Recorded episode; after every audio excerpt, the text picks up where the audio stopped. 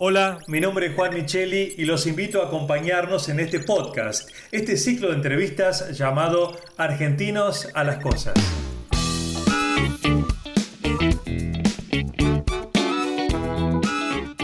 Argentinos a las Cosas es un espacio de reflexión para pensar los desafíos que enfrentamos como sociedad y así poder construir un país sustentable para todos en este siglo XXI.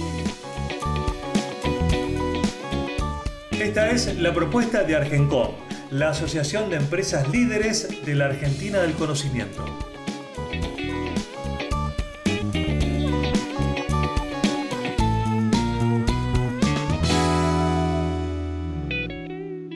Y en este podcast nos acompaña Luis Galeazzi, director ejecutivo de Argencom. Hola Luis, ¿cómo estás? Hola Juan, ¿cómo estás vos? Muy bien, gracias. Y tenemos como invitado a José Luis Roses, que es académico titular de la Academia Nacional de Ingeniería y director del Instituto de Educación de la misma academia, ex rector del ITBA, ex profesor de la UBA, en fin, con una larguísima trayectoria en la educación. ¿Cómo estás, José Luis? Bienvenido. Hola Juan, gracias por la invitación. Hola Luis. Muy bien, qué gusto que estés con nosotros, José Luis, eh, para hablar de educación, que es un tema central para Argencom, Luis, porque en realidad lo que queremos saber es en qué lugar estamos con la educación, eh, qué pasa con la educación universitaria, que es un aspecto fundamental de la formación de las personas de un país. Bueno, justamente es un tema tan importante que eh, se nos ocurrió la, invitar a José Luis, que creo que es la persona que puede unir a, una amplia experiencia en el mundo eh, productivo, en empresas, empresas de primera línea, con una carrera de décadas en la formación y sobre todo en la formación tecnológica, en la formación de ingenieros. Eh, no por nada es eh, miembro de la Academia de Ingeniería y en particular eh, dirige el Departamento de Educación de, la Academia. Le, vamos a pedir a José Luis que nos cuente un poco cómo ve él la educación en el mundo universitario en este momento tan demandante donde la tecnología manda en toda la economía del conocimiento? Bueno, obviamente es una pregunta muy amplia. Yo creo que para abordarla yo tendría que decir, es bastante claro y hay una correlación muy efectiva que todos conocemos en que el desarrollo básicamente de los países está hoy condicionado fundamentalmente a través del desarrollo del capital humano y especialmente sus niveles de educación. Eh, esto es mucho más evidente en este momento cuando estamos transitando en el mundo una transformación tecnológica con el avance de todo lo que es la tecnología digital. Y esto obviamente que a todos los países los pone frente a un desafío, un desafío de actualización y que en la Argentina eh, resulta ser mucho más importante por ciertos déficits que venimos acarreando desde la formación educativa de base. Eh, es bastante claro de que eh, uno de los temas que uno percibe, y quizás esto sea mucho más para interés para la audiencia, y sobre todo la audiencia que sigue este tipo de empresas basadas en el conocimiento, es lo que uno observa la brecha que existe entre la oferta del sistema educativo y la demanda del sistema empresario. Esta es una brecha que se ha ido agigantando y que tiene, como dije recién, un gran desafío actualmente porque la transformación digital pone una nueva, una nueva agenda. ¿Puedes decir, José Luis, que em, las carreras que se ofrecen actualmente en la Argentina no necesariamente responden a la demanda de los futuros contratos laborales? Bueno, hay, hay un gran desacople. Hay un gran desacople. ¿Por qué? Porque evidentemente eh, hay que pensar una cosa. Hoy gran parte de la demanda eh, laboral aparece en lo que hoy se llaman carreras STEM, que son en inglés Science, Technology, Engineering and Mathematics. Eh, la Argentina tiene un perfil no muy adecuado para estas carreras STEM. Hay que pensar que en la Argentina estudian alrededor de 1.800.000 estudiantes universitarios y que siguen estas carreras son algo menos del 27% de los estudiantes, contra más de un 40 y 44, 45% en el orden social. Esto nos pone eh, frente a esta carrera, de esta carrera de transformación digital, nos pone corriendo de atrás. Con otro agravante, que el nivel de graduación de las carreras básicamente es STEM, es carreras que se pueden manifestar con las carreras básicamente de, tanto de ingeniería como las carreras que relacionadas con la ciencia y la tecnología, eh, la matemática, inclusive donde está incluido todo lo que se refiere al tema de la informática, tiene además un bajo nivel de graduación. Para que ustedes se imaginen y tengamos cosas más concretas para pensar, tengo muy frescas las, estadísticas de ingeniería. En ingeniería, básicamente, eh, nosotros por cada 100 estudiantes que ingresan en la carrera de ingeniería, al final de la carrera se reciben entre 18 y 20. Este es un número absolutamente bajo que contrasta contra países como el caso de Corea, que tiene más del 50 y pico, eh, países escandinavos que están también en, ese orden, e inclusive más, eh, sin ir muy lejos, en países como Chile y como Brasil, que están, tienen índices mucho más altos de graduación que nosotros. Así que nosotros tenemos un problema. Sí, pero José Luis, ¿eso tiene que ver con la idiosincrasia de una sociedad? No, no, no, Juan. Esto tiene que ver con las deficiencias que venimos acarreando desde el sistema educativo de base. E, es obvio de que una escuela eh, de base primaria y secundaria que ha ido eh, cada vez más atrasándose en la formación de ciencias básicas, en especial matemática, con dificultades en la ciencia de la física, la química, la biología, es bastante claro que eso lleva a que cuando los chicos tienen vocación para carreras tecnológicas, ven grandes dificultades para mantener los ritmos de una carrera formal y eso hace que el nivel de graduación sea bajo y por lo tanto haya mucha deserción, desgranamiento y, frustración. Claro, pero eh, vos usaste la palabra vocación, que es la que me vino a la mente cuando te escuchaba, porque acá parece que hay una dicotomía, porque a lo mejor la demanda laboral es de ingenieros, pero la vocación quizá en alguien pasa por la sociología o las bellas artes. Entonces, cuando uno se pregunta, ¿qué voy a estudiar? ¿Es lo que me gusta o es lo que pide el mercado? Bueno, esa es una pregunta muy profunda, Juan. Esa es una pregunta que muchas veces me la han hecho, eh, bueno, eh, mis hijos, mis nietos y los, y, los hijos de amigos, ¿viste? ¿Qué, qué, qué va a estudiar? Y yo siempre hago primero recomendaciones la vocación, Juan. Esto no me queda ninguna duda que estudiar algo donde no hay vocación, porque es el mandato del padre, del legado, estas cosas finalmente nunca, terminan, eh, nunca terminan muy bien. Pero hay una cosa que es cierta. Eh, hay un tema que es mucho más complicado que cuando termina la vocación y empieza la necesidad de trabajar. Y ahí uno tiene que tener también reflejo cómo poder combinar vocación con posibilidades laborales. Y hoy las posibilidades laborales del mercado sesgan enormemente a favor de las carreras STEM contra las carreras sociales. Claro. Eh, ahora también eh, estas carreras de tecnología de alta exigencia tienen una duración que ya de entrada uno dice ingeniero seis años, bueno, eh, uno hipoteca un poco su tiempo, su vida de la juventud para una carrera larga. Hay opciones de carreras tecnológicas cortas? Esta es una pregunta que me merece que, aclare un aspecto fundamental. Cuando uno quiere elegir una carrera y quiere dirige una carrera de ingeniería, eh, como otras que voy a explicar, tiene que tener en cuenta que el sistema universitario argentino eh, genera títulos con reconocimiento oficial habilitando el ejercicio profesional. La medicina, la farmacia, eh, la, ingeniería, la psicología, la odontología, entre tantas otras, son carreras reguladas. Y estas carreras reguladas se rigen en función de estándares que son eh, controlados por una institución que se llama la CONIAU. Y esos estándares hoy exigen que en una carrera universitaria de ingeniería, por ejemplo, el plan esté, sea de cinco años. Ahí está el camino importante, que existen otras opciones universitarias, que son las tecnicaturas, que son las licenciaturas, que no están regidas por esta regulación de, de tantas horas determinadas que exige un programa. Y ahí es donde ya existen posibilidades en poder ser mucho más flexibles y más reducidos en el tiempo.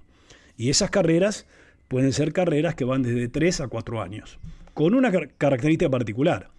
sirven para resolver cierto tipo de demanda. Y esta pregunta, que yo la he visto muchas veces hecha en el mundo de la tecnología, diría más, es la misma respuesta que se puede hacer en el mundo de la salud.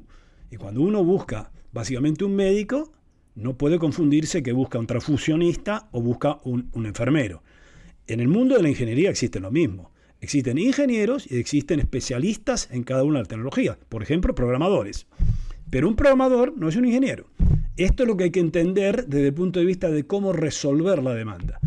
En otros países hay regímenes que hacen una carrera que se llama bachelor, bachelor eh, bachiller en ingeniería, que pueden estar de cursos más cortos, de tres, y después se complementan con dos que son maestrías.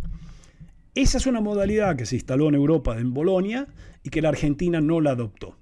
Y ese es un tema que hoy todavía en el mundo académico se sigue discutiendo con sus pros y sus contras. Eh, José Luis, viendo la demanda que tienen los estudiantes eh, de trabajar, porque, porque obviamente un chico a los 22, 23, 24 años ya empieza a tener responsabilidades económicas y necesita trabajar, y viendo que la carrera de, ingeniería, hablando específicamente de, tu área de especialidad, demanda tan, tanto estudio, digamos, tanta profundidad de estudio, eh, ¿No sería razonable que las universidades vayan al modelo que vos estás planteando de, dos o tres etapas sucesivas, agregadas, que le permitan títulos intermedios y que cada estudiante regule el, digamos, el ritmo de ese progreso en la carrera según sus necesidades personales, sus posibilidades profesionales? ¿Cómo ves esto? Sí, yo creo que esta es, es una de las salidas eh, que se llama una especie de modularización es como ir avanzando en bloques, eh, con la posibilidad inclusive de conectarse distintos tipos de formación por áreas. Eh, es algo que existen algunas opciones en el extranjero, en la Argentina no las hay. En Argentina lo que hay es eh, cursos de extensión de trayectos cortos, para que se den cuenta, por ejemplo, en el área de informática y tecnología hay casualmente estuve mirando hace un ratito porque me imaginé que venía alguna pregunta de este tipo, hay como 245 ofertas entre 120 licenciaturas, 107 tecnologías, eh, tecnicaturas, profesorados. Pero ¿qué es lo que pasa con esto? Estas son carreras cortas que a veces suelen no tener el prestigio y la calidad educativa que la propia demanda lo exige. Entonces, este es un tema que es un desafío que, creo que las universidades tienen que traer. Para decirte muy concretamente, y ahora pensando desde adentro de las universidades, no hay en el mundo académico un movimiento tan orientado a pensar en esquemas de modularización y este es un desafío enorme hacia adelante. ¿Por qué? Porque yo creo que eh, el mundo de la educación, y lo mostró el COVID y lo mostró algunas cosas que se hicieron con la virtualización, el mundo virtual no es el mundo permanente para la educación, pero va a haber modelos mixtos que seguramente lo da, es cada vez ir más hacia la personalización. ¿Qué quiere decir? Que los alumnos tengan más posibilidades de opciones para elegir sus tracks dentro de sus trayectorias dentro de las carreras, tener más posibilidades de modularización. Y eso implica, eh, te digo Luis, una revolución copernicana dentro de las universidades. Yo hoy creo, mirándolo como lo miro, como tengo que seguir el mundo educativo, creo que a eso vamos, pero si te decirte sincero, en la Argentina lo veo demorado. José Luis, la elección de una carrera universitaria, eh, hasta donde yo sé, es una experiencia personal, individual. Con este marco que vos das en relación a la demanda laboral, a los países que han crecido mucho, que se han enriquecido gracias a una buena educación. Debería desde el Estado, y me meto en un terreno quizá complejo, pero no direccionar, no eh, llevar agua para ningún molino, pero sí por lo menos informar a la sociedad cuáles son las carreras, cuáles son las tendencias, para pensar en un sistema educativo no desde una elección individual, sino como país. ¿Se entiende a dónde voy?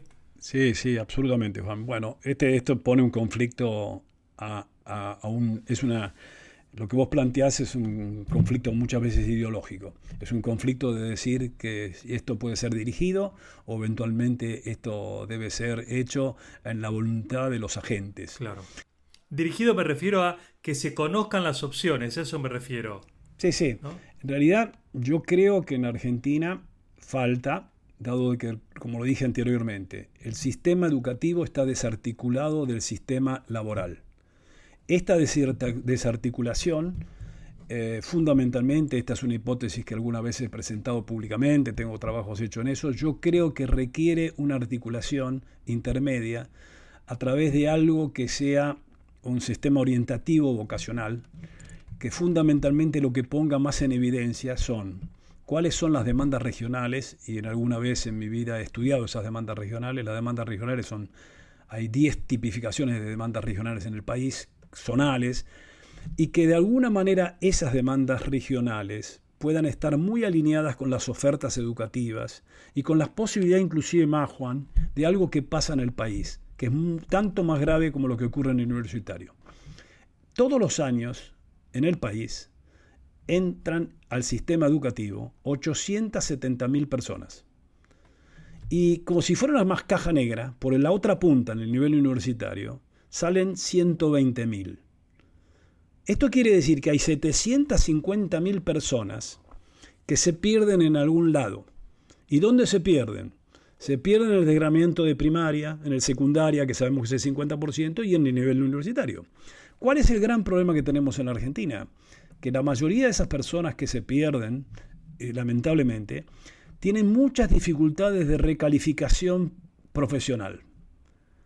Y no quisiera decirles a ustedes que prácticamente todos los que están sin calificación debajo del nivel primario y, mitad del secundario son fuentes de planes y fuente de todos los subsidios que la Argentina tiene.